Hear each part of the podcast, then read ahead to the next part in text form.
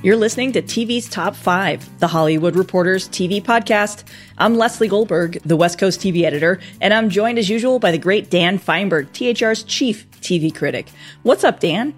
Oh, the usual, just seeing July out the door and getting ready for August. How about you? Uh, the same. My voice is still kind of coming back from the All Star game. Went to another baseball game this week, so eh, it's fun. All fun and games. That was a long time ago. I feel like your voice probably should be able to bounce back from an All Star game ten days ago. Yeah, but then I went to another Dodger game, and there was a lot of things with Kershaw. It was the bobblehead game, and yeah, Anyway, I digress. It, will surprise absolutely no one to know that Leslie is an enthusiastic rooter, and therefore no one is actually surprised that it knocks your voice out of commission for 10 days to. Obviously, I'm, I'm biased, but I'm fun at baseball games, so. Of course. Leslie, you're fun everywhere. Aw, shucks. Well, we got a lot to get into this week. We have a fantastic interview with the creator and showrunner of Peacock's new comedy, drama. I don't know how to describe it other than really fun. The resort, that's coming up. We're going to have another special guest, a friend of the five, joining to talk wrestling. That's right, wrestling on TV's top five. But before we get into all of that, we're going to start where we usually do, Dan, with headlines. Number one. Leading off, Krysten Ritter will star in AMC's Orphan Black sequel series, marking her return to the network after Breaking Bad. Some of you probably expected this to be a full segment all on its own, but ha! We zigged where you expected us to zag, and we just stuck it in the middle of headlines. Uh, Jeopardy has made it official, tapping Mayim Bialik and Ken Jennings as permanent co-hosts on the syndicated series. Jennings will begin the season in September, with Bialik taking over in January after she's wrapped Fox's Call Me Kat. They both will host various Jeopardy specials. So Yay. And Leslie, do you want to tell the kids where they should look for our interview with Mayim Bialik, who talked about her early experiences as Jeopardy host? Yes, Dan, that would be episode 154 from February 4th of this year, where we talked to her for about 45 minutes and she was pretty open. So. She, she was. And then you can also go back to like the 17 episodes before that where we kept talking about Jeopardy over and over and over again. But ha ha Let's ha. see. Yeah. We talked about it in episode 146 from December 2021. We talked about it in episode 134 from August 27th, 2021. And again, Wow. August 13th in episode 132, then episode 130 when we talked about LeVar Burton. Um, that's, I think, all of the times that we've talked about Jeopardy, obviously including this, but I'm kind of happy to put Jeopardy behind us, Dan. You figure this is it? You figure the story is done? You think it's just this simple? Well, they've solved the host problem. They've solved the scheduling problem with Mayim. They have a new showrunner. Yeah, I mean, if they can avoid stepping in shit again for a couple of more years, that'd be great. I, I feel like that if is doing a lot of work in that sentence. You're not wrong, Dan. You're not wrong. In renewals, Paramount Plus has picked up iCarly for a third season.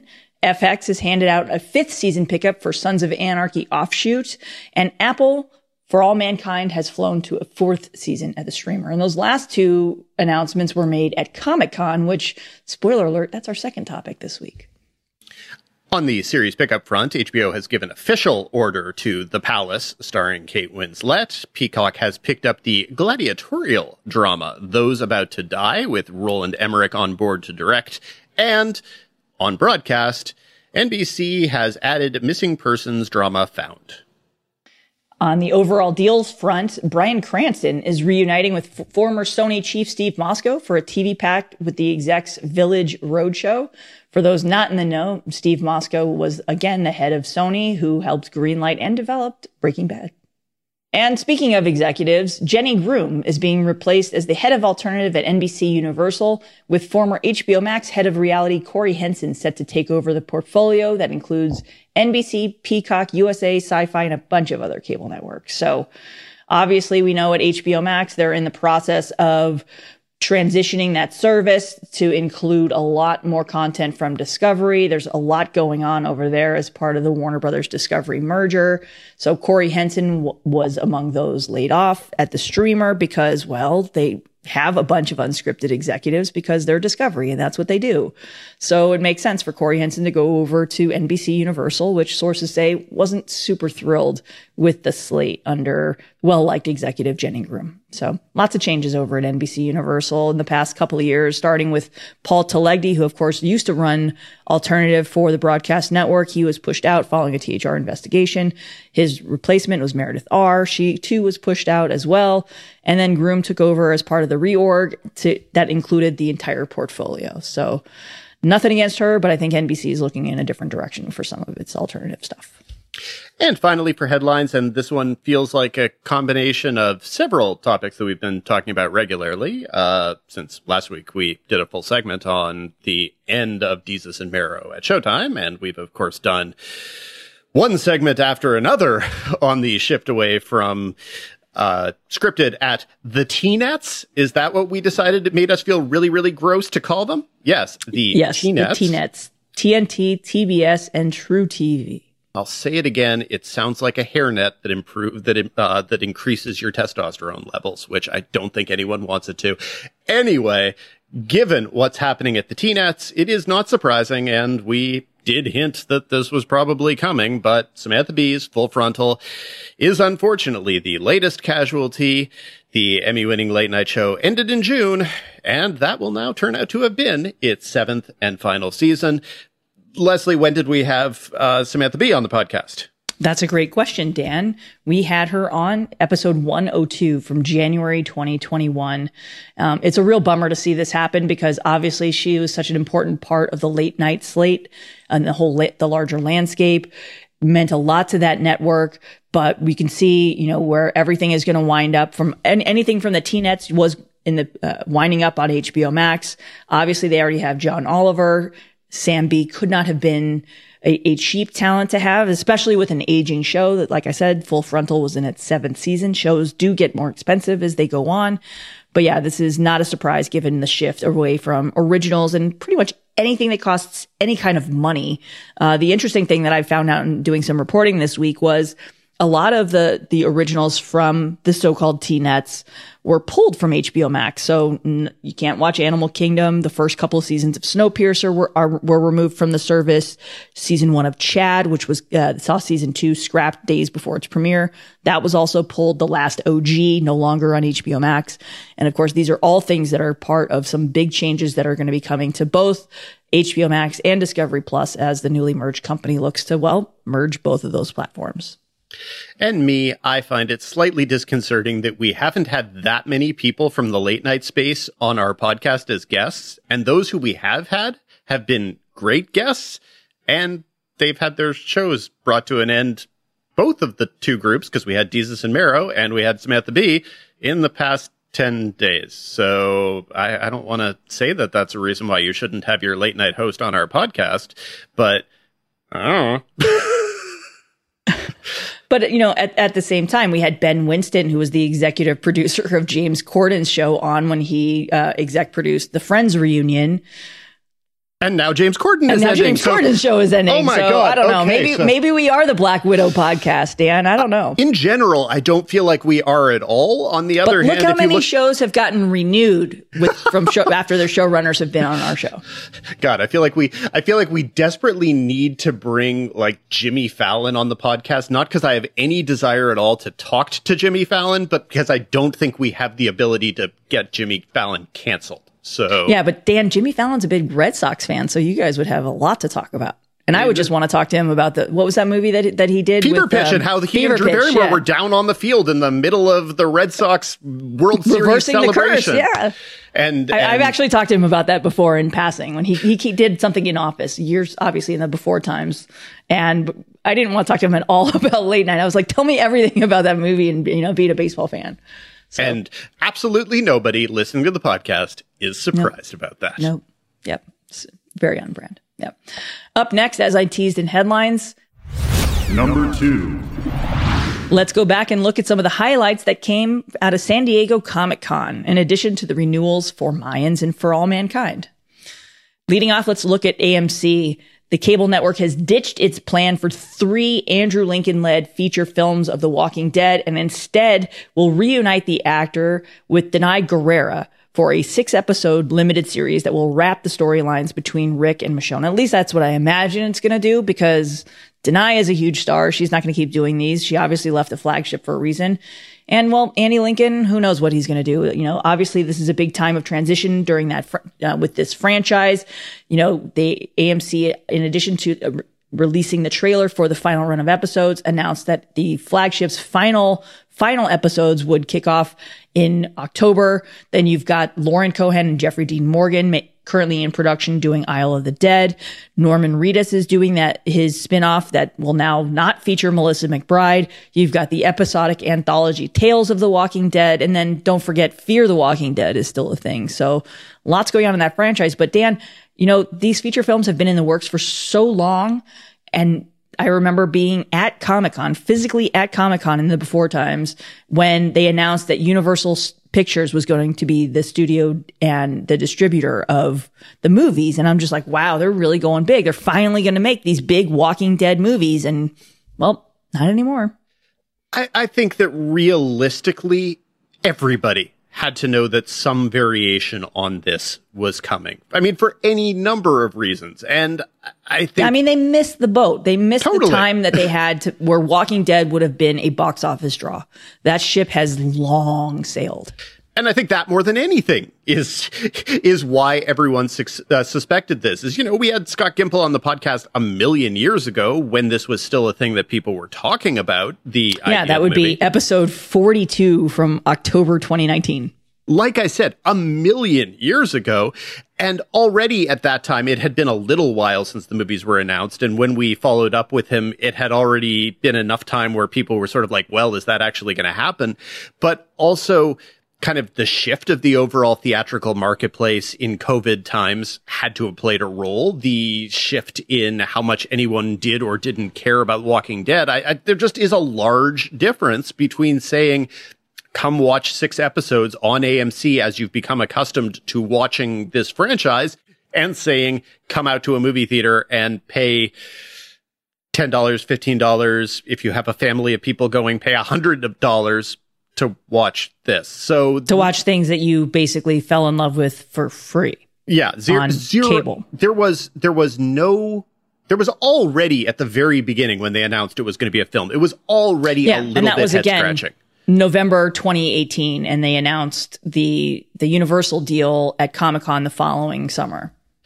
Yeah. So not not shocking and you know, look, this this is actually something in this context that I might actually be curious about. There was there was no chance I was going to go to a movie theater and watch a Rick movie that I had to pay for.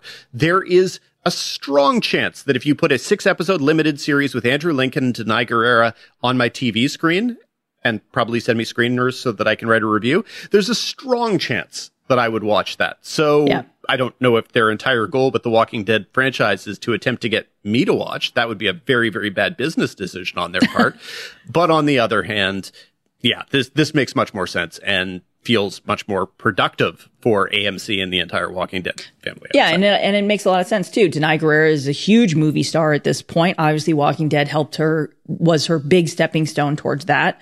And at the same time, now you've got a huge movie star on a basic cable network that is among a dying breed. We just talked about the T-nets, which I hate. Just drink every time you say you, hear me but say the thing is, you keep sa- you keep saying it. I think It's it- I- easier than saying TNT, TBS, and, T- and True TV. Because what the hell is True TV? I don't even know what's on True TV. Well, and days. it's all it is unfair that we keep including True TV in that group all anyway, because I feel like the thing that they do is is different from the thing that TBS and right. TNT yes. do. But I mean, yet- look, the things that all of them are going to do are going to be repeats, syndicated repeats, and low cost unscripted. If Oh, that. I don't think we have a clue what, what they're going to do and what their value is going to be, which is a little sad because, as we've said a thousand times, they were both homes to a lot of things that were high profile and stuff.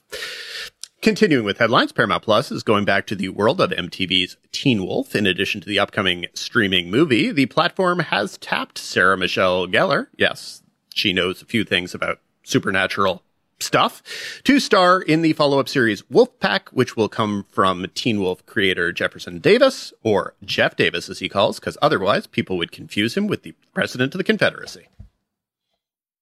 Yeah, I mean, no surprise there, but that is a great casting that was announced at Comic Con. Again, you know, she is beloved there, and I think her legion of fans coming back and doing genre, especially on a streaming show, you know, I think that makes a lot of sense. I don't know how much it's going to work for Paramount Plus because, well, who knows how big Wolfpack will do for them, considering most of those fans have probably aged out of that demo by now.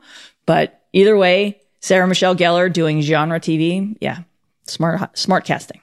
As opposed to Sarah Michelle Gellar playing two women who share the same face because we're not getting a reboot of Ringer.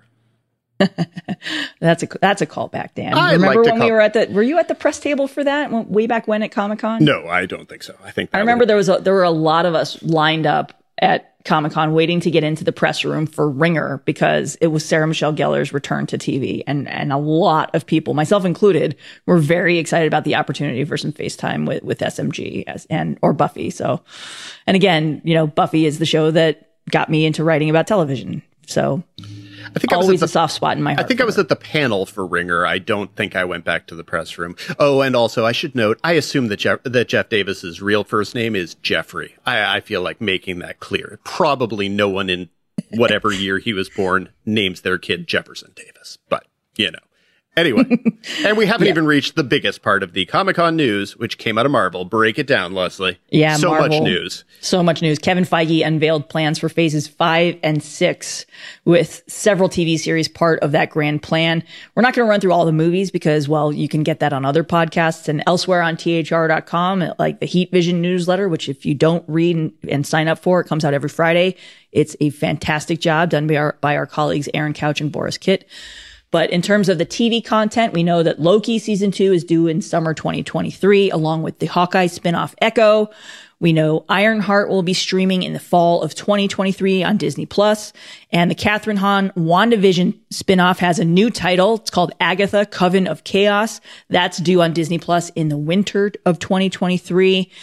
Um, our colleague Borys Kit previously had a great exclusive about Charlie Cox returning to reprise his role as Daredevil in an upcoming Marvel show. And now we know they announced officially that Daredevil itself is coming back with a new series, Daredevil Born Again, with Charlie Cox reprising his character alongside Vincent D'Onofrio as Kingpin, with that series expected in spring 2024.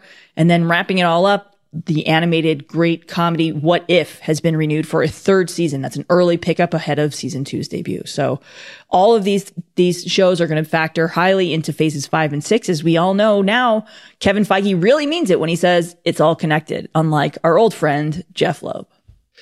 Yeah, I, I'm sort of finding it a little bit funny that of all of those Netflix shows, basically the only one that appears to be at this exact moment surviving in other forms and being born again, as it were, is uh, is Daredevil, and you know, so obviously Charlie Cox already made the very very brief, largely pointless cameo in in the Doctor Strange movie, et cetera, et cetera. And yet, no one is talking about about bringing back Finn Jones's Iron Fist. Why? Why? why is no one trying to find a way to work that actor and that character into subsequent series? Uh, Mike Colter, obviously too busy, and we already and if you paid attention in that last segment, we already told you what Jessica Jones herself, Krysten Ritter, is up to. So, so those are kind of obvious. And Jon Bernthal is a very, very, very, very, very, very, very, very, very busy man at this point. So yeah, he's got no- American Gigolo coming up at Showtime. Obviously, had that great role in The Bear, which spoiler if you haven't seen it, you should see it because it's excellent. But yeah, lots, it, lots going on for the Punisher. It, but obviously, those Netflix shows, for the most part, Iron Fist aside, did a really, really great job of casting, didn't they? I, I, mean, like full credit to to those shows for how well they did with casting, and I would say for the most part, those shows did a really good job. Again, Iron Fist accepted with their first seasons. So I think a lot of these shows are a lot of the Marvel people are like, well, we can kind of get people to forget a that the defenders ever happened etc and we can just kind of go back and be like okay we had a good foundation here let's see what we can do if we actually give daredevil another chance with different auspices and whatnot because yeah, Daredevil was a was a good show. I'm not hundred percent sure I ever finished it, which is to say, I'm 95 percent sure I didn't finish it, but it wasn't anything personal. It just probably related to uh, there being a lot of TV. Yeah, Drink. seems seems right. Drink. Take a shot. yeah, but Marvel obviously stole the show again in Comic Con's return to in person activities again following two years of virtual stuff. So, congratulations to Marvel for winning Comic Con and congratulations to The Walking Dead for missing the boat. Although, I mean, look, it must have been really cool to see Andrew Lincoln come out and surprise fans. So, after not being part of those panels for a very, very long time. So, anyway, I, think, I, I feel like Comic Con, at least from from the distance and the comfort of my couch, seemed as if people were largely happy with the way things went. And I've only seen a couple of our colleagues slash friends who have tested positive for COVID. Yeah, George R. R. Martin missed House of the Dragon premiere last night because he has COVID. Obviously, he just came back from Comic Con. The Witcher shut down production because the rumor is that Henry Cavill got COVID from Comic Con. so, and again, his reps are not commenting and Netflix isn't commenting on that. So this is just speculation about Henry. But yeah, I'm, I'm shocked that Comic Con's a super spreader event. Once again, as we say every week, take care of yourself, people. Number three. Up third this week, WWE is facing massive changes after CEO Vince McMahon has retired amid allegations that he had sexual relationships with employees at the company and subsequently paid the women millions of dollars as part of their severance packages. WWE's board is investigating the allegations. In his place, his daughter Stephanie McMahon and WWE president Nick Khan, the brother of Young Rock showrunner Nahnatchka Khan, are taking over. Joining us to break down what this all means for WWE and its TV partners is friend of the five, Chris Hayner, the entertainment editor at GameSpot and the co-host of the weekly Wrestle Buddies podcast. Chris, thanks so much for joining us. Thank you for having me. I've been waiting for so long to be a friend of the five. Oh, you were always a friend of the five, Chris. And I feel like you've written us multiple uh, questions that we've answered in mailbag segments in the past. So Us- it's not usually like we about haven't. Gotham. Uh, Sure, but whatever. You you you have your obsessions, so we're true. We, we wouldn't. You know, it's not like we had you on the podcast today to talk about I don't know evolutions in the T-nets or something. Oh God. Oh, God. Stop. Let's let's just do a drinking game. Every time we say Oh, T-nuts or Dan complains that there's too much TV or I stress that I'm not a critic. Now, Dan, by T-Nets, do you mean the home of all elite wrestling? Both TBS and TNT? Oh, damn it. See, we should have had you on to talk about things happening at the T-nets. Um, no, that we look, we, we've wanted to have you on and we wanted to give you the chance to talk about wrestling because we know it is one of your favorite things and we wanted to make sure we plugged Wrestle Buddies and all of that because we wanted to make sure you were in your wheelhouse. So I guess the first and the biggest question is how big a deal is what happened last week? Uh, I d- it it's a it depends on who you ask. As someone who has been watching the business sort of from the outside, uh, f- practically my entire adult life, this is the biggest thing that could possibly happen. There's never been a WWE or, for that matter, a WWF without Vince McMahon in control. Uh, he has been the creative head of the company since he bought it from his father. He has he has led every practically every decision. Uh, and now, not only obviously, when he stepped away from the CEO and chairman position at the time in an interim uh, capacity, it we weren't really sure what to make of it. Now that he is, in his own words, retired, uh, which who knows exactly what that means because he's still the company's largest shareholder, but he's also stepped down from leading the creative for the company, handing that over to his son-in-law. Uh, it's a really weird time to be a wrestling fan. Because it's been it, if you talk to honestly if you talk to any professional wrestling fan above the age of say 15 they will tell you that it's been a long time since uh, vince mcmahon has felt like he was in touch with what popular culture is looking for. Now they have someone in there who is not a young person by any means but a lot younger with a fresh idea of what wwe programming could be. Well, what does that mean? Like, tell tell us sort of what how that out of touchness or not exactly in touchness has manifested itself. Well, especially since the lead of AEW on the T-nets, uh, it's it, it's been a weirdly refreshing change because like hardcore wrestling fans, not the people who like not the people who the parents who take their kids to the show and they buy all the merch and they cheer on the good guys and boo the bad guys, but the the the audience that loves the wrestling, the people who grew up watching it in the 90s, who want to see two guys or two women for that matter just beat the snot out of each other in a very predetermined manner we'll say. That like they have been they have been a big fan of what all elite wrestling AEW has been putting out because AEW is not only signing all of the guys who have left WWE sort of disenchanted with what that product became, but they're also signing up and comers off the independents and building them up into like big TV friendly stars Meanwhile, WWE in the past couple years has really, it's felt like they've sort of closed the gates on bringing in wrestlers from outside the company. Uh, for a long time, they used their developmental program, NXT, which is also on USA now, alongside WWE Raw, as the way to bring in up and coming wrestlers and build them up within the company before sending them to Raw or SmackDown. However, late last year, all of that changed and NXT rebranded itself as essentially just a junior version of Raw or SmackDown, filled with people whose backgrounds weren't wrestling, but they were more athletes the WWE could turn into professional wrestlers. It's a it's it's a it's a very weird industry, uh, and oddly enough, the person who was in charge of the developmental program before this big change is the person who is now in control of creative. So lots of wrestling journalists, pundits, and lots of wrestlers are wondering if this means we're going to be able to go back to uh, looking at WWE's product as an athletic as an athletic uh, form of television as opposed to a more of a over the top, dramatic, and oftentimes silly form of television. Which goes right into my next question. You know, a lot of the times we always break things down about what this means for the casual viewer. So for those of, you know, for, for the wrestling fans who are watching on various TV platforms and cable networks, what does this mean for those people, for those, and for that programming? In the very short term, I'm guessing not much. Uh, they have SummerSlam this sun this Saturday, uh, which is being held in a state, a sold out stadium in Nashville, Tennessee, like a football stadium.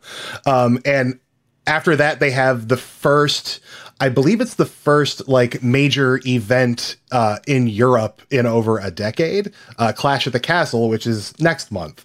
Uh, and regardless of what they're saying, I would be I would be shocked if the cards for both of those shows and the stories going to them weren't set by Vince a long time ago. There may be changes, uh, but I think going forward, I would like to believe we would see a more mature program. Uh, oddly enough, Vince is leaving Times Up with USA or someone on that level deciding to shift WWE's programming from TV PG to TV 14. Uh, I believe last week was the first time in over 10 years that Monday Night Raw was a TV 14 program and you didn't really see much of a change content wise.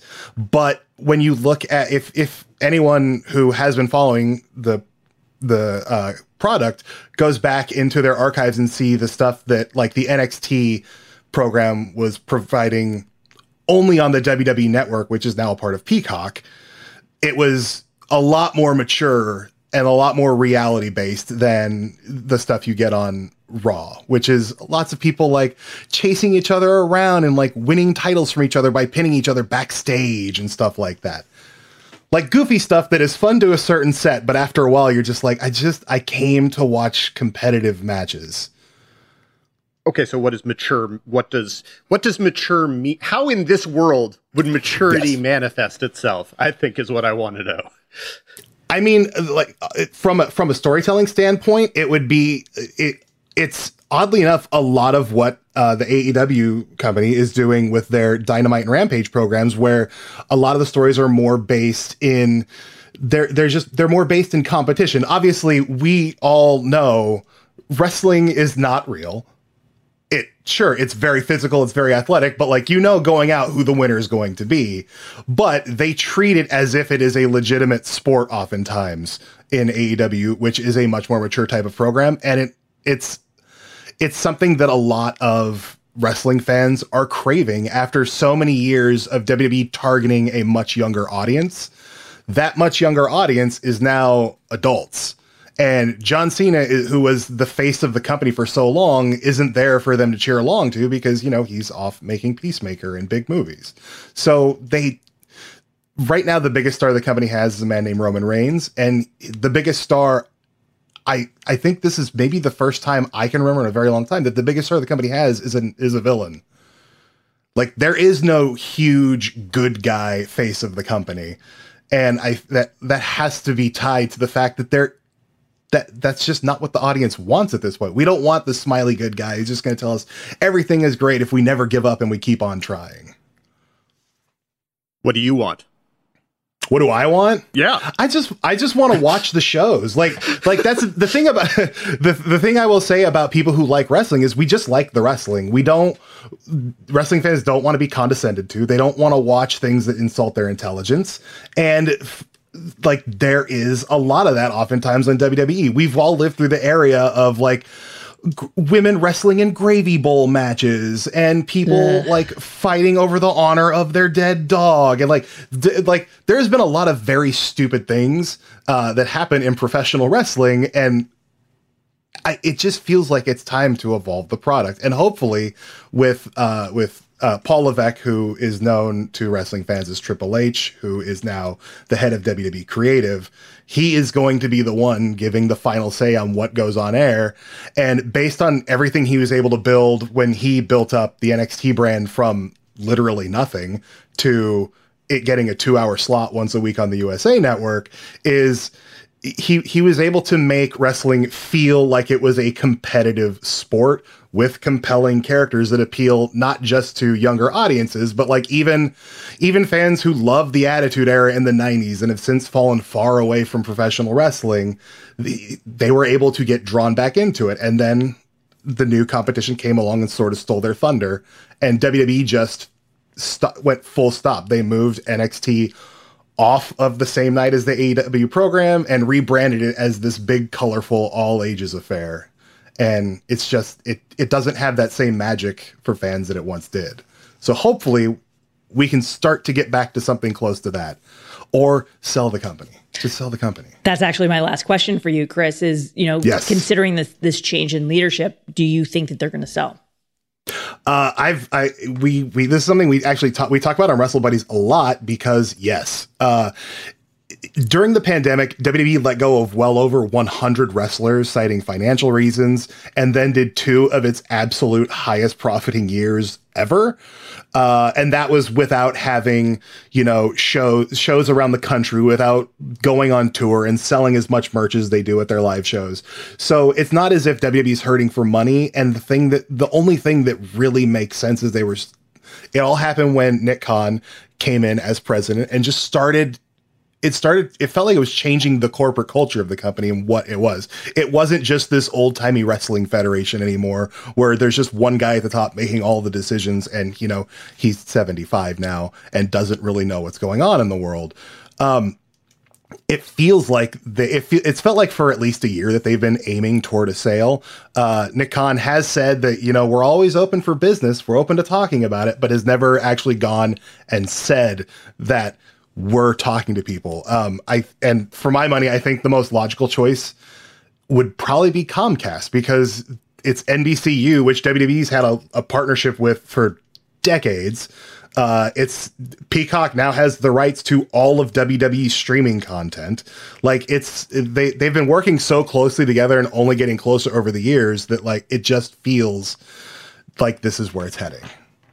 But so far, nothing official. But we're hoping. I want to go back just quickly as we wrap up to the Vince McMahon uh, of it all and how mm-hmm. this was presented, his his exit, because he obviously didn't say, "Oh, I'm leaving in a cloud of general disgrace, and this is a horrible thing, and I want to remove my stench from this company." And yet, a lot of people certainly read it that way. How much of how much stench really is there, and how long is it going to linger? Would you guess? I think it weirdly enough, I think at this point anybody who's been watching WWE programming for any amount of time knows that like it's probably not a good culture. And like there has been stories about Vince McMahon over the years that just you know, it's just it's it's all hearsay. Um, when the Wall Street Journal dropped its first report, Vince went on TV that day to talk about how much he loves the WWE universe and it's then, now, and forever, and we're all together in this. And then he showed up the next week on Raw just to talk about how much he loves John Cena, as if he was just pretending it didn't happen. And then suddenly he's out. Um, and then, of, as soon as he's out, his daughter Stephanie, the new co CEO, goes on TV to talk about how great Vince McMahon is, and we all need to thank him for everything. I feel like we're not obviously business wise, there is a real impact here.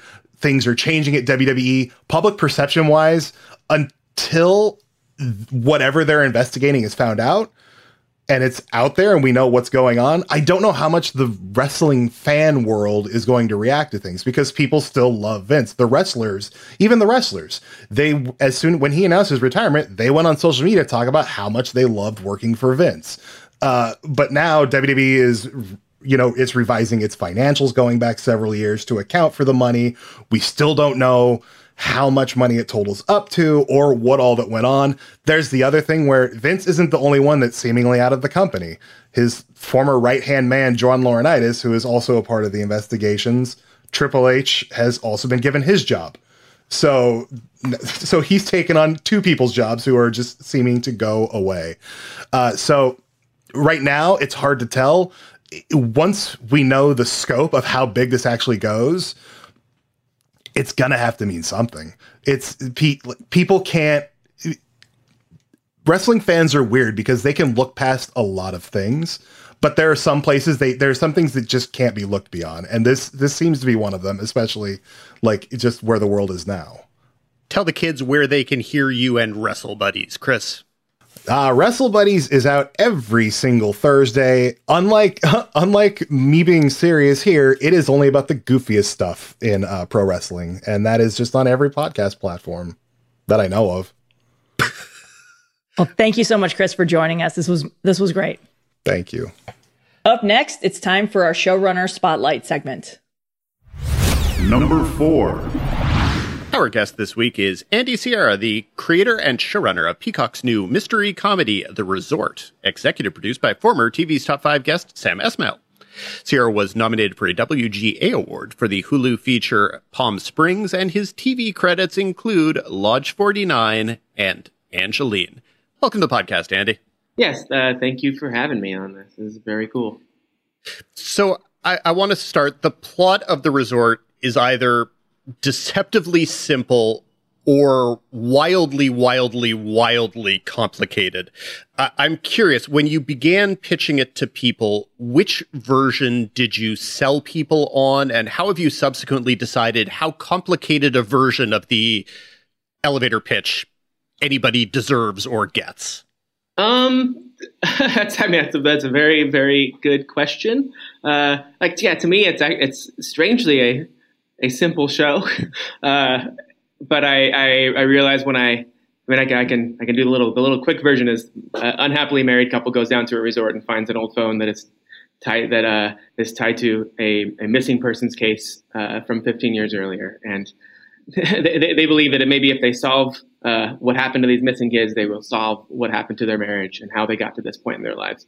Um, that's like the that's the the very very simple thing, but then there's still like the um, I don't know. The the I, how how I pitched it to Peacock was uh, and uh, was like this, uh, and I just opened with um, first I opened with this this quote from um, uh, this, this this scholar from from Oxford who was talking about who was, who was talking about uh, really contentious stuff, but but then he was he was talking about uh, uh the writings of uh, of Jorge Luis Borges um, and how it's uh, we're all failed detectives who can't find the answer to the central mystery in our lives, except perhaps through some kind of mystical revelation or indeed through love.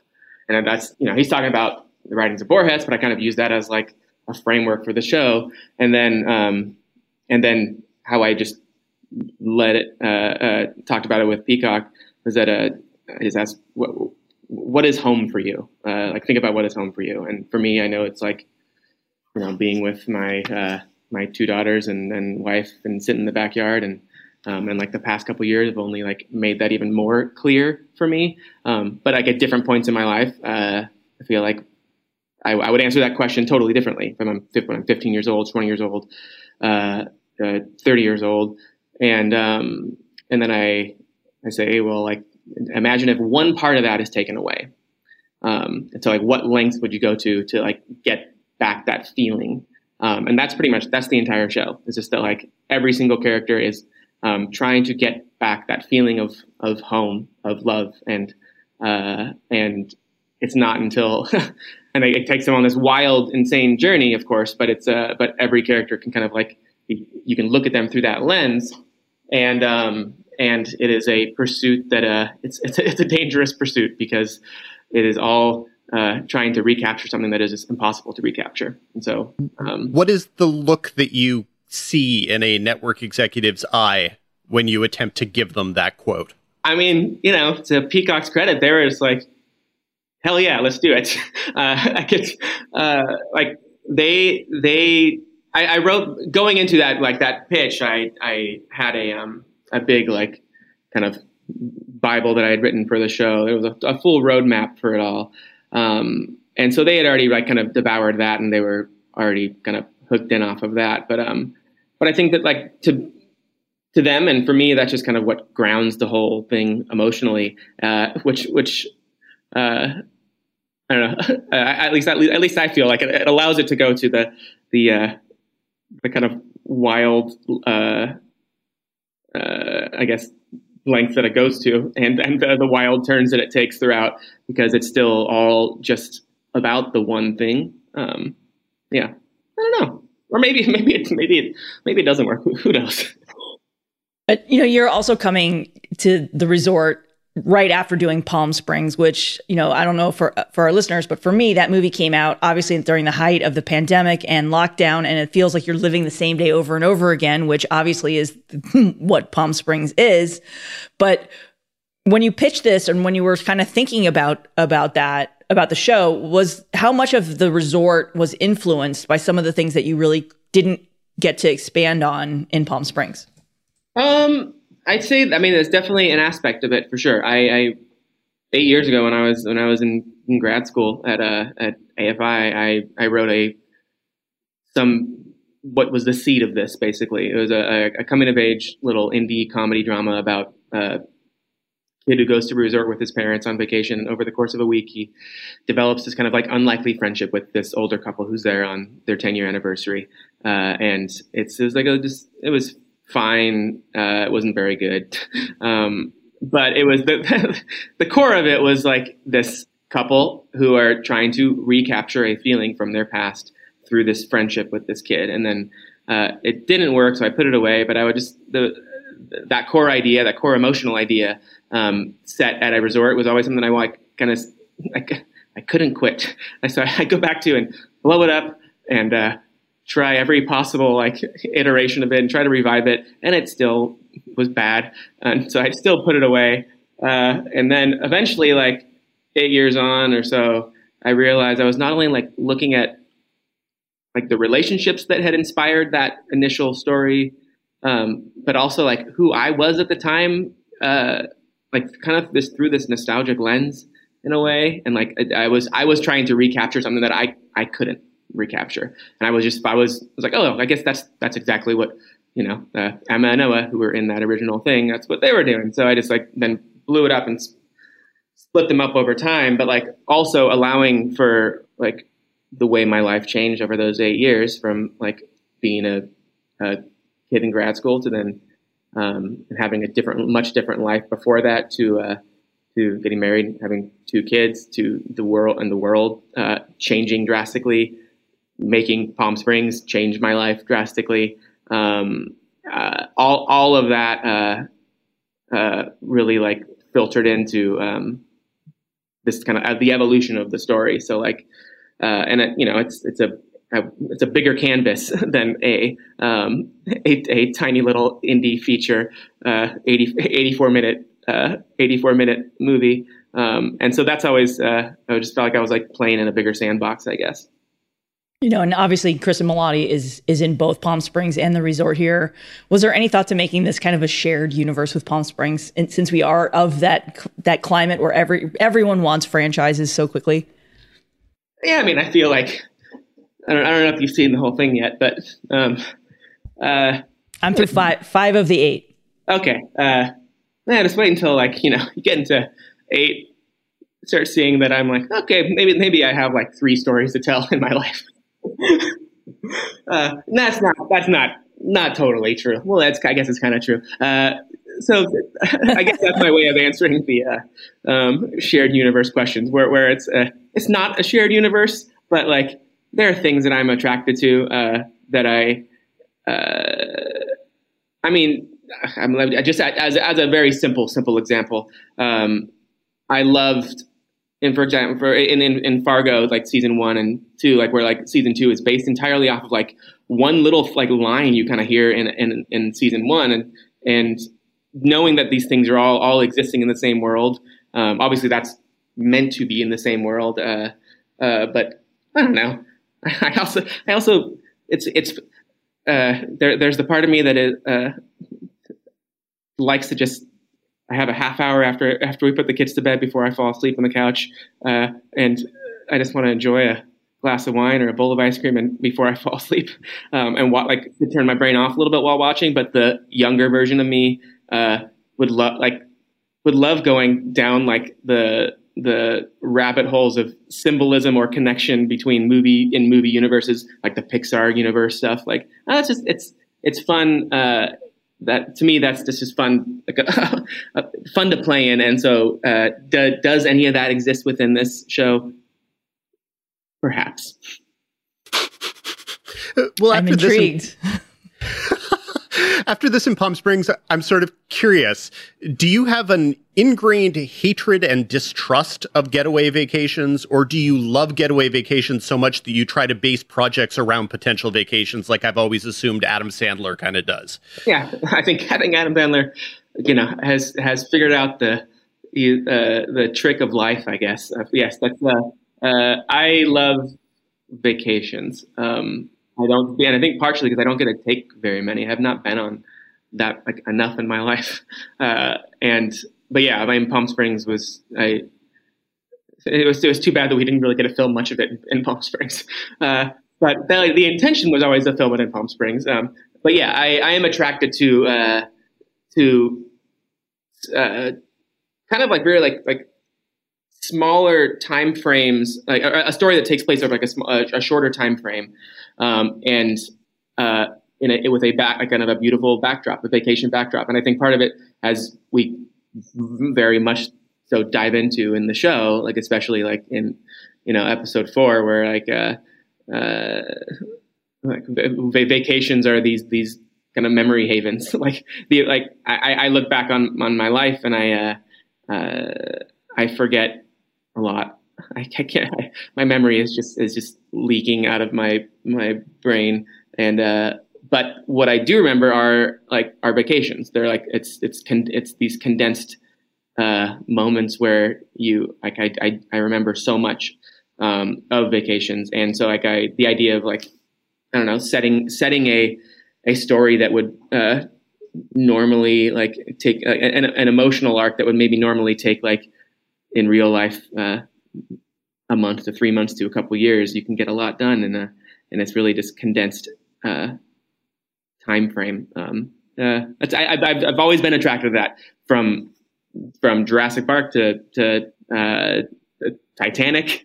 Um, like I don't know, that it's it's it's also probably as easier for my brain to understand that too.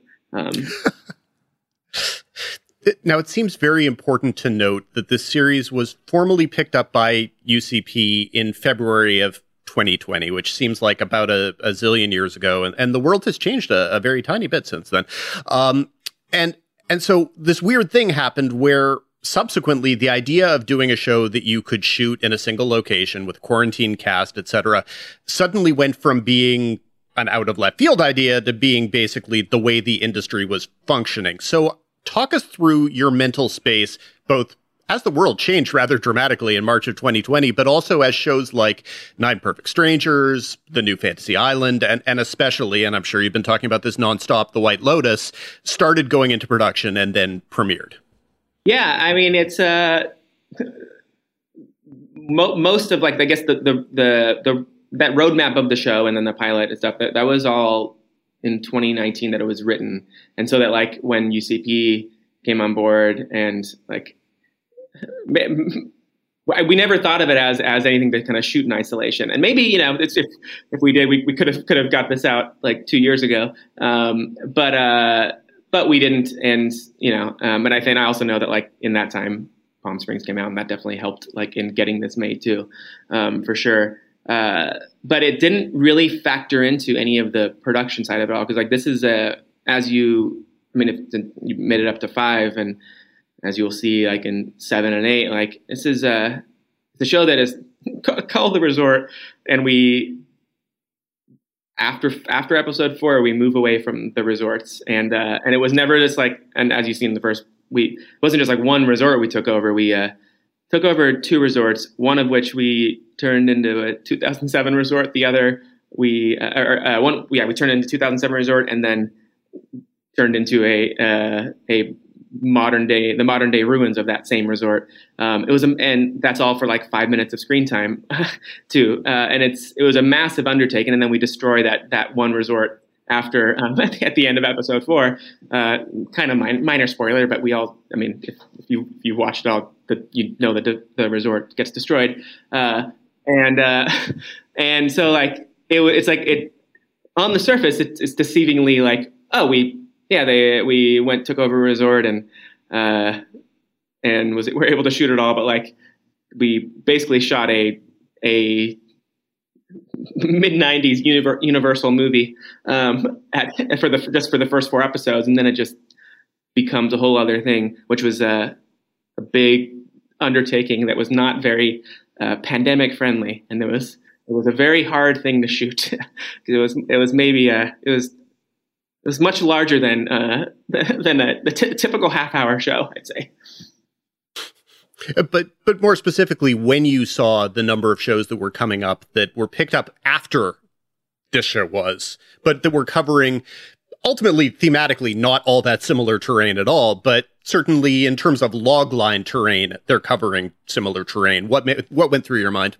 Um, I was like, oh, that makes sense. I mean, it's uh, and I, I, I love White Lotus. I watch White Lotus. I think uh, it's there, there, was there was never a worry in my mind, I guess, of like, oh, this is gonna. I mean, if, once you hopefully by the time you make it through the first episode, you realize, oh, this this is nothing like White Lotus, uh, um, and it's, it's yeah, very, very different thematically, but it makes sense to like, uh, especially in a in 2020 when we're all trapped like um, we want to we want to find a we want to escape uh, on into a beautiful uh, tropical setting uh, on a weekly basis. And I and I think that all the all the other shows um, I haven't seen uh, haven't seen uh, Nine Perfect Strangers or Acapulco but I like um, one of our writers was on Acapulco and like I, it, that sounds like a a delight um, and but yeah, I, I, guess I guess I I I was confident enough in that um,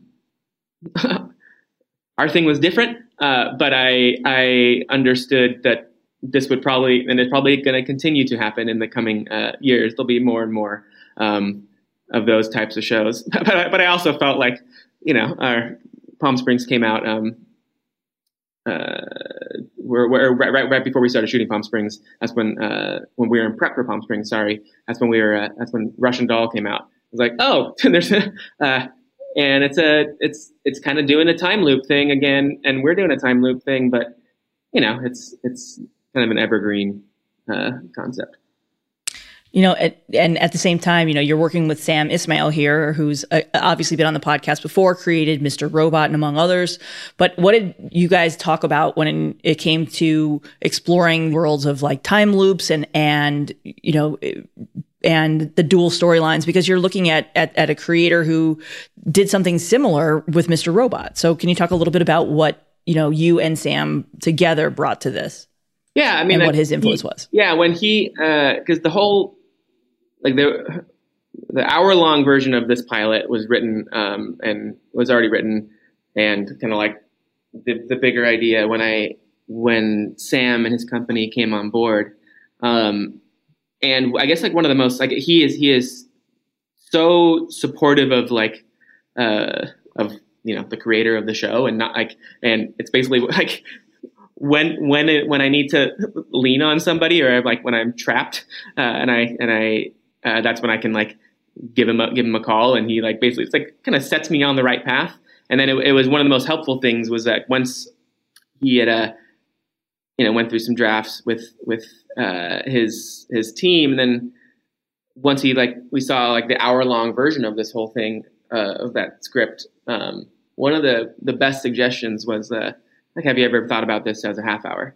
And and I had in in those in all those various iterations because like again I fall asleep very easily. I get bored so easily um, in shows. Uh, but I also like I wasn't coming in like all my favorite shows are all half hour shows even to this to this day like uh, uh, but they're all I feel like they're all made by people who have like the cred to say I'm to make a half hour uh, left of center drama comedy thing. And I didn't have anything like that but once you know Sam kind of gives a thumbs up because you know this was right after Homecoming, which was you know this incredible 20, 25 minute episode thriller series. Uh, that would that that's where I think like he was so helpful in that um kind of giving giving me permission to follow the like those those instincts, I guess. And then when it came to like the multiple timeline stuff and just like you know how to how to pace out um, I'm trying to always be aware of like uh, uh, what the audience knows versus versus what um, uh, or, or, or, I don't want the audience to be able to uh, predict what's going to happen, or, or when I, once they anticipate like something is going to happen a certain way, and then it happens that way, and then obviously the audience is bored. And so that that was a, such a tough balance of like keeping the audience just behind, but also feeling like they're in good enough hands. And I think that's where Sam and his whole team, um, Chad and Sarah, like they're they're all they're all kind of so well versed in that world, um, and that that continued on through the edit too of like just how to kind of make these interconnected stories like w- when is the right moment to jump back and forth. And from the get-go that was i always knew that was going to be the hardest part and that was the hardest part. Um, was there sort of a, a note or an, a eureka moment that explained how you wanted to do that? How how to mesh the two storylines together? Um, not necessarily. No, uh, I, would say that like because uh, in in the in, in the original script, um, there's a moment. Uh, this is this is I guess part of like the concept when I was kind of coming up with the whole idea when it, when it finally like when I finally cracked the way to approach it uh, or the way to do this uh, it was when Emma's when Cristin's character Emma she's on the she found the phone and she's on the computer in the bed and like doing her like deep research spiral. And it's like you see there's like two missing kids and and uh and a dead body and this abandoned resort. And I think like we are so we as an we uh, audiences are smart and we're trained to like we've seen many multiple timeline stories and we're getting just a little t- a little little bits in the past and we're just uh, we we are waiting for that that that story of blood death and murder. Um, and I, I wrote it into the script there at that moment as we like kind of pan away and this, this Lovin' Spoonful song uh, comes in um, and i said like this is not a story about lo- blood, death, and murder. This is a love story, and I think at that point I was I, I, I wanted to make the clear. I made the clear decision to like. I, I want to show more of the past than we're supposed to show, um, and because this is like, you know, the spoiler spoiler alert to you know uh, uh, that the kind of this kind of tips some of the what what is to come in the, the next in the back half of the show, but it's not a it's not a show about blood, death, and murder. It's I, I very intentionally did not want to make it a show about that because um, I'm I, I felt like I was getting a little tired of that. uh, I was uh, tired of those types of stories, and so. Um, but I also knew that there are ways to, uh, like, I, I, I, know that that's that's how you say in the you say in the log line. It's a story disguised as like a mystery thriller thing. So it's like it's still part of the disguise of it all. But like, um, but yeah, I think so. So th- so therefore, to to your question, uh, is, was was there a specific note uh, around that? Not not necessarily just because like um, I was so opposed to, uh, or, or, I guess I, I, always wanted to just really show more than than was necessary.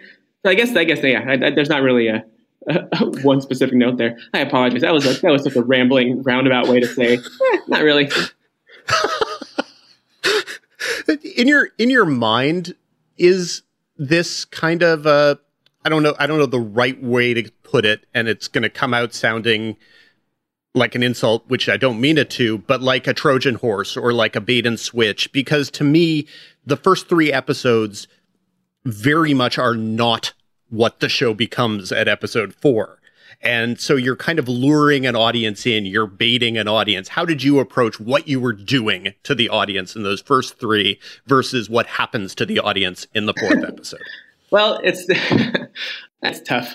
Um, it's it's tough because it was it was always like it's always baked into the show, uh, in that the original like concept of the show, and and also that line was that was in the uh, in that that pilot of this is not a story about blood, death, and murder. It's a love story, and I like I always said episode four. It's like making a left turn, and I want to answer ninety five percent of the questions um, that like that get people in the door. And I didn't, I don't, I didn't want it to be like a, uh, a dickish move. And I hope, hopefully it doesn't come across that, but maybe, maybe it does. But like it's, uh, but I, I mean, we, I'm a, a very, again, spoiler, uh, alert a little bit. Um, but like I, I think audi- I, I think audiences are very smart. Again, I, I, I came of age, uh, when Sopranos first came out and like I, and I would read Matt Zoller Seitz uh, Mad Men recaps every week,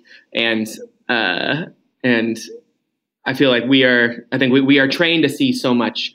Um, we we are trained to like uh, uh, know what to expect with a show like this, and I think we've seen it enough. Um, and I think we spend the, we spend intentionally spend the first three episodes saying like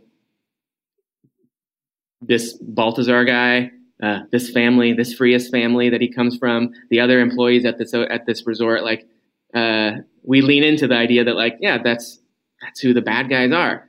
Like of course, because that makes sense because that's uh, what we would think, um, and Emma and Noah would think that, and but there's really little basis in fact there, and I think some of that comes from my own like this the concept of this was kind of also like taking shape uh, in the height of, I mean, true crime uh, podcasts are still very, very huge. But this was like a, a few years ago when uh, this kind of like true crime industrial complex, and I think I think only murder, only murder in the building, like.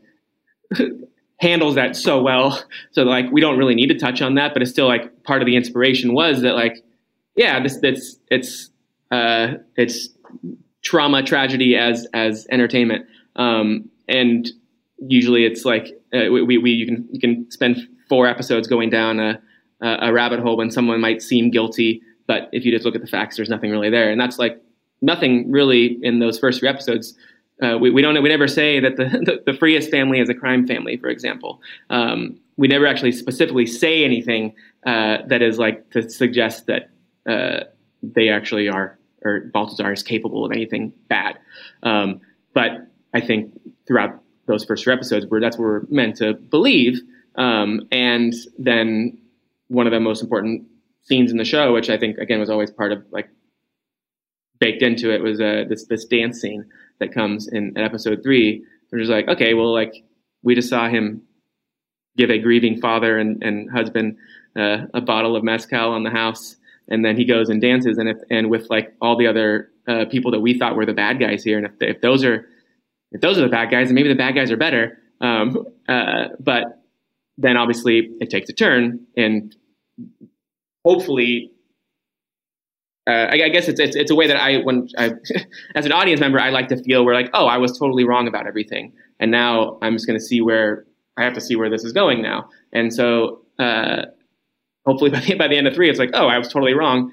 Now what? And so four was always going to be this thing where we we show you uh, where and Emma and Noah where they were wrong for the entire first half, and but also like in the in the writing of it, and, and it was it was a and then in the introduction of that of Ben Sinclair's character, like it was always this discussion with me and um, some of the other writers. It was like, uh, this is where this is where people are either going to be like double down or we're going to lose some people here because it's uh, it is such it is it's it's not the sh- not exactly the show that uh, it seems like it's going to be, but but to me, it's the show that is it, it from the very opening uh, frames of the show. It was always inevitable to be this show, um, and so I don't know. That's a I guess I guess that's another long rambling way to to say that there is a little bit of a a Trojan horse, but at the same time, like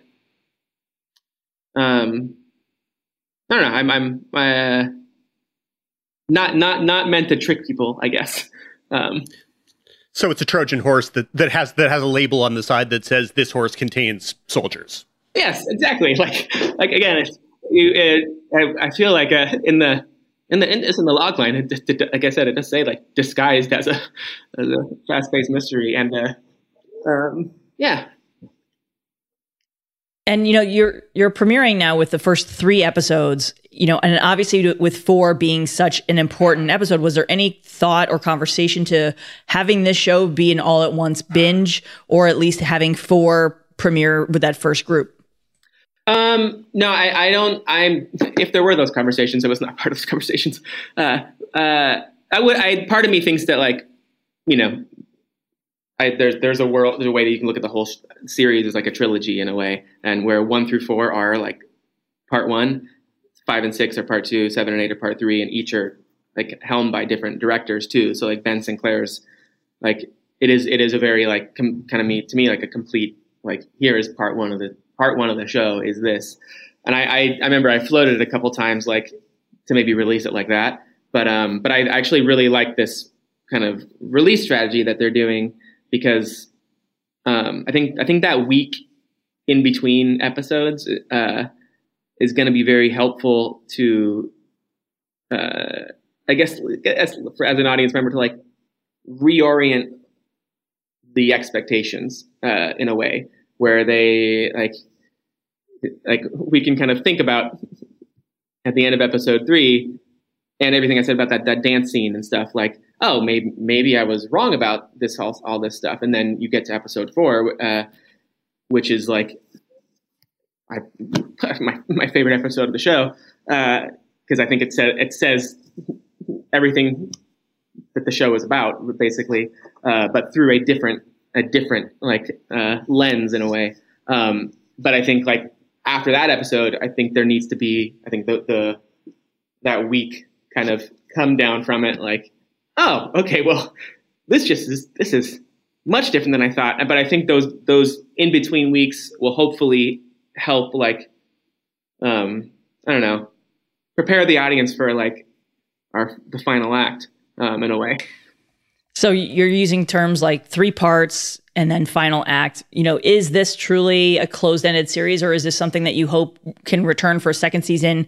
Would it be more of an anthology, a different resort, kind of like what Lo- White Lotus is doing? But like, can you talk a little bit about how the season ends and what viewers should expect? You know, if you know, because it does take such a big detour after episode three. Yeah, I, uh, I mean, I, I had initially uh, back uh, when I first was pitching it, like as you know, we can we can. I, I have about five other like resort stories, uh, different resort stories. But then, uh, but then I think I think sounds like White Lotus is doing that as well.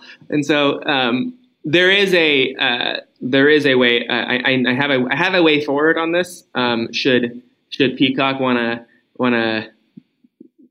give me the thumbs up to do that? Um, that I'm I'm very I'm definitely like excited by that prospect, but at the same time, like to me, this was always this story is always a complete story, and I, and I I feel like I um, I've been told in the past few weeks. Maybe I didn't answer every question, but I, I was like, I'm pretty sure we answer every single question that is asked. And then there's a little bit of like in, in the in the last scene, uh, a little nugget of of what could come, um, what could come next. But like uh, the story of uh, the story that we set out to tell in the beginning of this season with Emma and Noah and, and Sam and Violet and and uh, Murray, that's Offerman's character, and Baltazar and Luna, ben, and uh, Alex, Ben's Ben Sinclair's character. Um, it's it's complete. Like uh, I, I, at least in my mind, it's that everything's everything's definitely told out, of order and might uh, intentionally it might be confusing, but uh, but all the all the questions are are answered by the end. So like if this is it, then uh, no, I I don't I don't feel like I I left anything uh, on the table. So the initial logline for the resort called it a, a, metaphysical detective story. What did having worked on Lodge 49, a show that I truly loved before this show, what did it teach you about how to balance the metaphysical and the detective for mainstream television and how much uh, how much metaphysical a mainstream television audience is actually willing to embrace slash deal with? Yeah, I mean, uh, I, I, I wish they were more willing. Um, I I love Lodge 49, and I owe so much of uh, of my like I guess like writing career to that. I I I, I was on it for almost four years because um, there was other like earlier writers' rooms, and I I like started I started as an intern at AMC when that was in development, and then I um, and then Jim brought me on. Uh, first as a writer's PA, and then I was a then as a showrunner assistant with when Peter Ocko came on board, and then then they bumped me up to uh, to write on the second season, and I learned uh, uh, it's kind of like the, it, where I went to you know spend a couple years of grad school. Uh, that was like another like uh, even more, like more intense grad school and learning experience from and from everything from show running uh, from like uh, working with Peter to um, to just like, and that's one of the things that like Jim and Peter would always say is like kind of like finding like magic in the mundane, um, and like I think where that show, if you wanted to, if you want to break down like every little, every book or painting or anything you see in the background and like all the it, it was one of the things like if you want to lean in you can like lean in uh, to the metaphysical side of things, and like it's all there. And like it, for those for the deep dives, uh, which I like, I I love to do on it. Like it's, uh, but also it's a show that you can just like, again, like sit back and watch with your with a, a friend or loved one, and just kind of enjoy and kind of like give yourself to the to the ride. And that was all. And I, I guess like learning that, I, I saw how they balanced that. And this one definitely had like leans more into like that the the you know there's a there's a there is a very clear mystery thread that can pull us through in this one. So that that uh, that helps in in just keeping the the momentum and pace up and whatnot. But um, but I I I I learned that audiences are like cool with um, big long monologues, and there are a lot of big long monologues in in in Lodge 49 and uh, and and another thing that that I remember like Peter had said one of like it was a great piece of advice. And after he told me this I went and wrote the wedding speech in in Palm Springs. He said that like give your characters like a speech in the first episode. Um, and like because you can get it as like as and where you kind of get to the emotional side of things because uh, like a show can be as as as out there as as you want it. And Lodge 49 is out there but then like it's just grounded with this with Dud's speech at the end of that first episode, and um and it was it was such a great lesson that like as long as you have like if you can hit those emotional marks in there, you can like you you can you can toe that line between like between silly and sincere, and then just go for like fun a fun wild ride as long as there's like this emotional kind of backbone that you're building off of. Um, yeah, I can I can you should, you should have you should have Jim and Peter on at some point because uh, I would I would love Lodge to like just have a get get Lodge a third season. It's it's not for lack of trying on our show. Uh, for oh, I know, know, I know. So. I remember I remember I remember the push and uh, you know, maybe maybe, uh, maybe Peacock will uh, give give it a give it another life. And and I feel as if it is a show that audiences have been finding subsequently, which obviously doesn't do it any good in terms of AMC bringing it back for a third season. But it is a show that I feel like has had a, a long tail audience wise. Is there anything, you know, as you're thinking about how to get people into the resort and how to get people into the resort now rather than five years ago. I mean, five years from now, rather. Is there anything you can do to kind of encourage them? Okay, you want to be on this now because otherwise you're going to discover this in 10 years and then you're going to be pissed off that we didn't get a season two or we didn't get a season three, etc. yeah, I don't, I don't know what I, I don't know what I could possibly say that, uh, from learning from the lodge experience other than just, I guess, trust us. That's not, that's definitely not a clear answer. So if you, if, if either of you know how to uh, get people to subscribe to Peacock to, to watch this. Um, if, if we knew if, how to get yeah. people to subscribe to Peacock, I assure you, Peacock would be hiring us to get yeah. people to subscribe to Peacock. yeah, it's, it's, yeah, more people would know about TV's top five than if that were the case. yeah, I mean, yeah, it's it's it's such a it's a it's a tough thing. It's like I, um, yeah, there's a, there's a, so much as you know, there's so much TV out there, and to like uh, break through the noise, it's uh, it is it is really hard. Uh, and I, I, I wish I knew the trick. Um, we have we have some cool billboards, so there's some maybe that's maybe that's the trick. Just just bombarding people with with uh, uh, with images and reminders of the show that it exists. So yeah. Um, I do want to talk about the cast for a second. Obviously, you've got a couple of, of, alums from a lot of Mike Schur stuff between this and Andy Samberg, obviously in Palm Springs. Um, Nick Offerman is in this, and obviously William Jackson Harper. Is there is that just a coincidence, or is this you know are those the Mike Schur shows something that you personally really really love and you wanted to work with these people because of it? Well, I mean, I think it's uh, he, he he gets the best of them. So uh, I, I love I love his shows and his taste, and uh, but also I think tonally this is like is a very uh, like I, I, mentioned a little earlier, like it's a very tough line to walk with like to go from silly to sincere or like like uh, the, the, the script supervisor um, she told me when they well, like earlier on in the shoot she's like this is really goofy. Like I didn't realize how goofy this was. I'm like, yeah, it's it's not that goofy though. Come on. Uh, but it's we go from like these slapstick moments to some like you know at least hopefully hopefully some like gut punches and that is like it is such a hard thing to pull off on a on an acting level and that's where i i mean i think you can I think it's. I guess that's kind of the coincidence. I guess, but like make sure that make sure sure sees that these are character these are actors who can who can do both. You can make you like when when I can start a scene laughing at someone's performance and then by the end want to like grab a tissue box.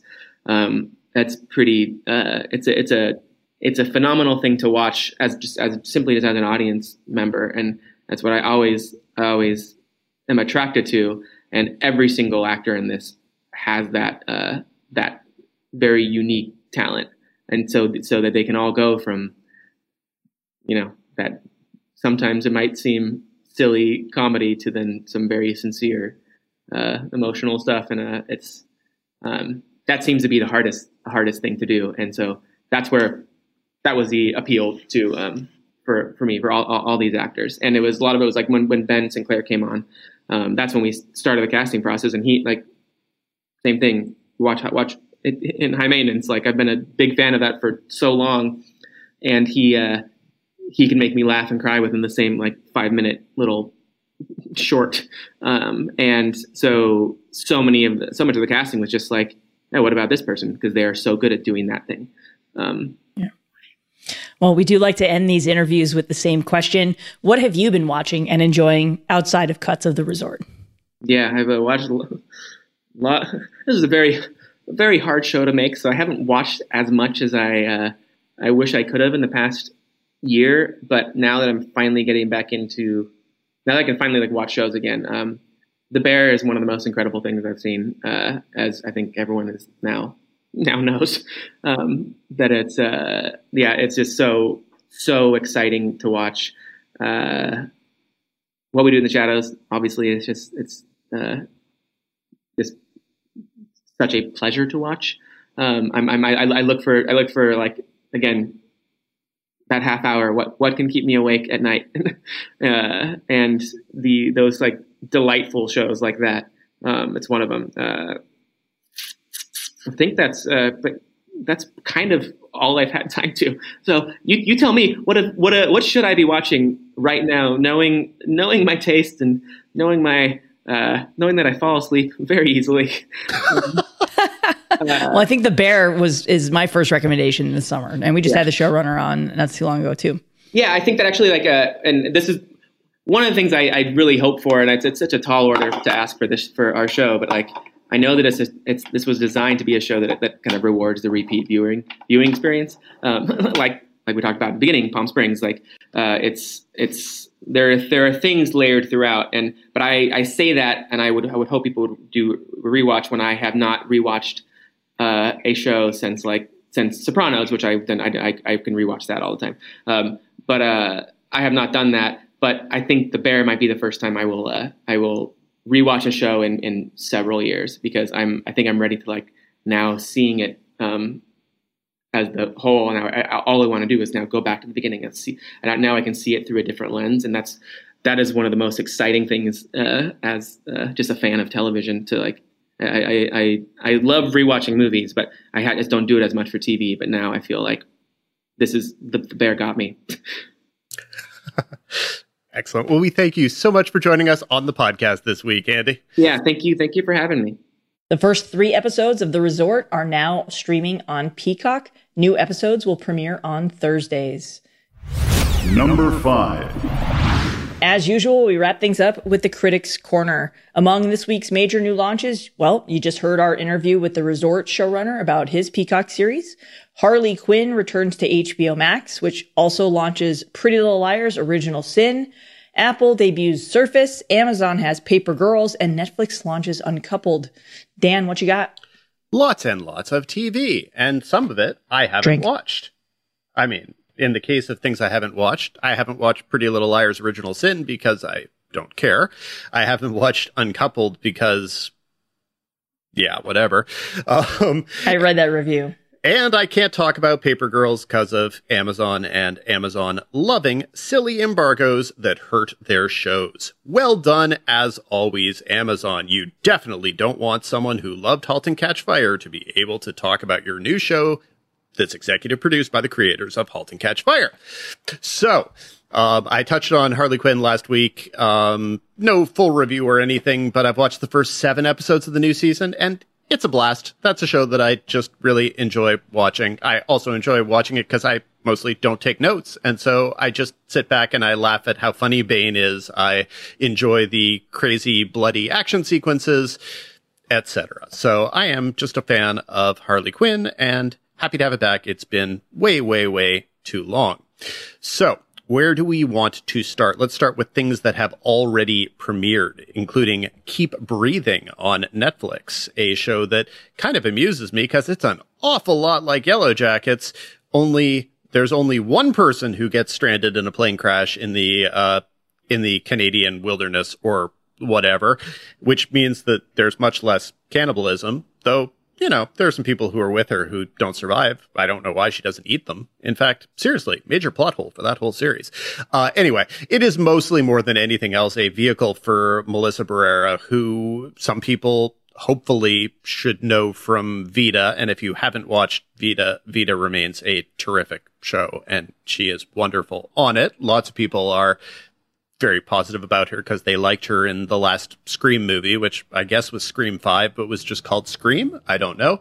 Anyway, she was also great in In the Heights and, and she's very good here. It's sort of, it, to me, it feels kind of like an exercise for her because it's her without a lot of the things that, uh, that she's built her career on. You know, she's, she's built her career on a certain amount of sexiness and uh, a certain amount of on-screen charisma. And here the whole point is she everything's rough and tumble and she's very sad and very scared because she's in the Canadian wilderness and there are bears and she's hungry and stuff.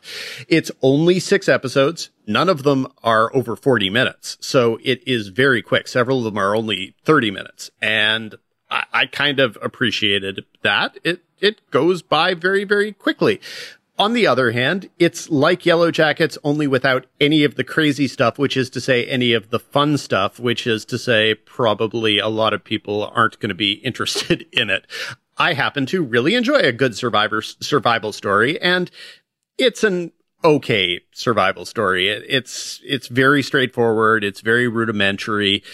It, there's no point at which the stakes and the drama really escalate. And I think a lot of people are going to watch it and they're going to be like, "Ooh, when are things going to escalate?" And I think that's probably my major takeaway is that people are going to have wished things escalated. I think probably the same is true of Surface on Apple TV Plus, which is another kind of star vehicle in this case for Gugu Mbatha Raw, who is an actor who really and truly just needs to get better roles. And it's not in any way her fault. It's just Hollywood not understanding what to do with her. There was the horrifying waste of her talent that was her season on the morning show. There was the entirely forgettable HBO Max limited series, four episode limited series about the house that people moved into and the creepy guy who designed it. Um, I don't even remember what it was called anymore, which lets you know how memorable it was. Basically, it was a 90 minute movie that was stretched out to, uh, two, to four hours. I guess that was. This one is an eight episode limited series and it's about a woman who is recovering from amnesia after what has been determined to be a suicide attempt but she isn't sure why she committed suicide. She has a relatively perfect life. She has a lovely house, a wealthy husband, etc. Uh, but then a detective shows up and tells her not to trust her husband and not to believe that the suicide attempt was a suicide attempt. And unfortunately, it's another show where you keep waiting for things to escalate beyond a very, very rudimentary run of the mill series of events and they really, really don't. So everything is very familiar and Gugu Mbatha Raw is very good. The rest of the supporting cast, they just don't have anything to play. And it's, it's very frustrating how underused people like Stephan James, Ari Graynor, Oliver Jackson Cohen, who plays her husband, he's horribly miscast. I, I, don't understand what anyone was thinking there. He's he's not bad. It's just because of him, the part doesn't make as much sense as I think it might have otherwise there's really just no hook. There's nothing that I was curious about going forward. There's no mystery that I found compelling or exciting enough to justify having spent eight hours on it. And after eight hours, it very much is setting itself up for a second season. And I don't want it to get a second season because I would really like for Gugu Mbatha Raw to do something different slash better. And so that surface. I don't really think it's going to excite or really entertain anyone all that much. Uh, so that probably leaves the two shows that I'm most curious or most curious to talk about. You just heard our interview with the creator and showrunner of The Resort. And you heard him talking a lot, and you heard us talking a lot about the very dramatic shifts that take place in the series at episode four.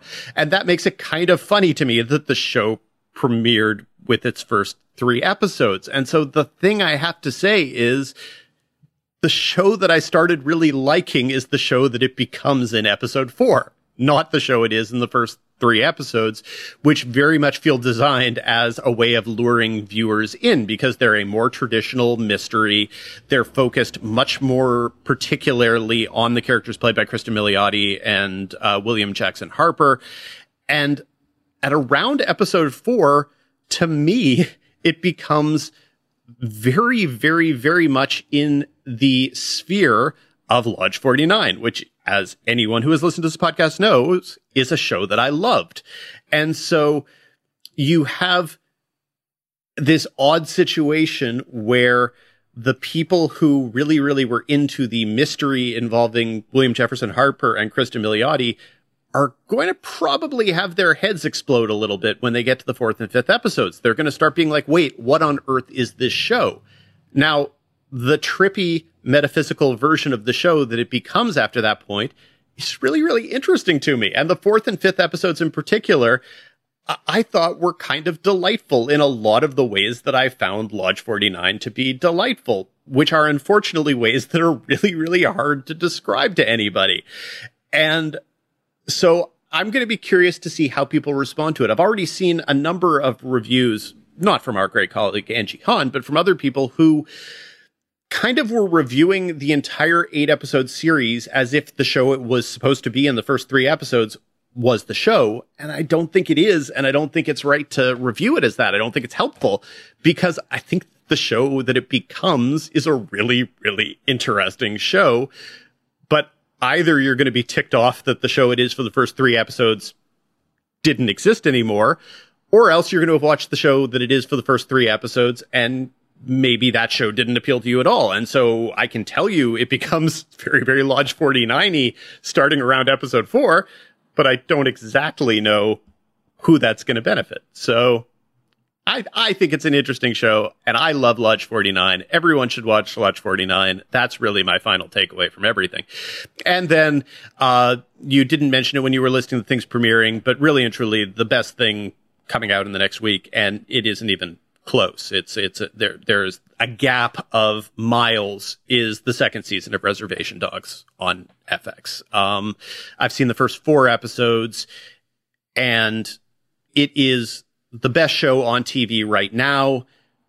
It is very possibly slash very likely going to end up being the best show of the year. I, I, don't know for sure. There's the second half of the season. It could either kind of mellow out and then, uh, you know, maybe it's only a top 10 show for the year. Th- this to me is such a special show. And anyone who has listened knows how ticked off I am at Emmy voters for the complete shutout of Reservation Dogs when they gave nominations a couple weeks ago. And just watching these four episodes, I got angrier and angrier and angrier. Um, uh, Devery Jacobs is a treasure. She should be nominated for lead actress in a comedy series without any question at all. Uh, Gary Farmer and Zahn McClarnon and Wes Studi should all have been nominated for supporting or guest, however they were. Sterlin Harjo, who wrote or co-wrote all four of the episodes I saw and directed the first two, should have been nominated for writing and directing on on several episodes. This, this to me is a special, utterly unique show. It is a show that when it wants to be funny is tremendously funny and goofy.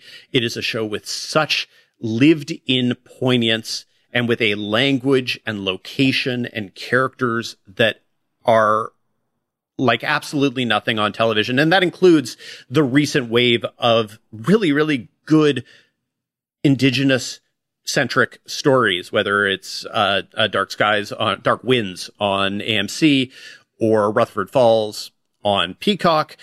It, it is th- there's nothing like Reservation Dogs on television. It is it is such a special, personal, unique show, and the first four episodes are of the quality of last season, and it was in my top five for last year. So, um, so yeah, what what I would say is of the things I'm talking about this week, uh, you know, maybe you'll kind of be amused by the the somewhat thin rudimentary pieces of genre story uh, telling in Netflix's Keep Breathing and Apple TV Plus's Surface. Maybe you won't. I don't care. if you like it, that's awesome. That's fine. That's great. Enjoy things. Um, the, with the resort, starting episode four, y'all it becomes Lodge 49 So if you like Lodge 49, and I do, definitely stick with it or, or give it a look at episode four. It is not the show that it looks like it is at first. You just heard Andy talking about that in our interview segment. And really and truly, Reservation Dogs, truly special show. Season two premieres next week. I cannot recommend it highly enough. It's magnificent stuff. Well, for more of Dan's reviews, be sure to subscribe to THR's newsletter. Now see this. That feels like a good place to wrap things up. For more reviews, head to thr.com slash TV dash reviews. Thank you as always for listening to TV's Top 5, the Hollywood Reporters TV podcast. Be sure to subscribe on all of your various podcasting platforms. If you like us, rate us. If you really like us, write a little reviewy thing. Those suckers help spread the word of mouth.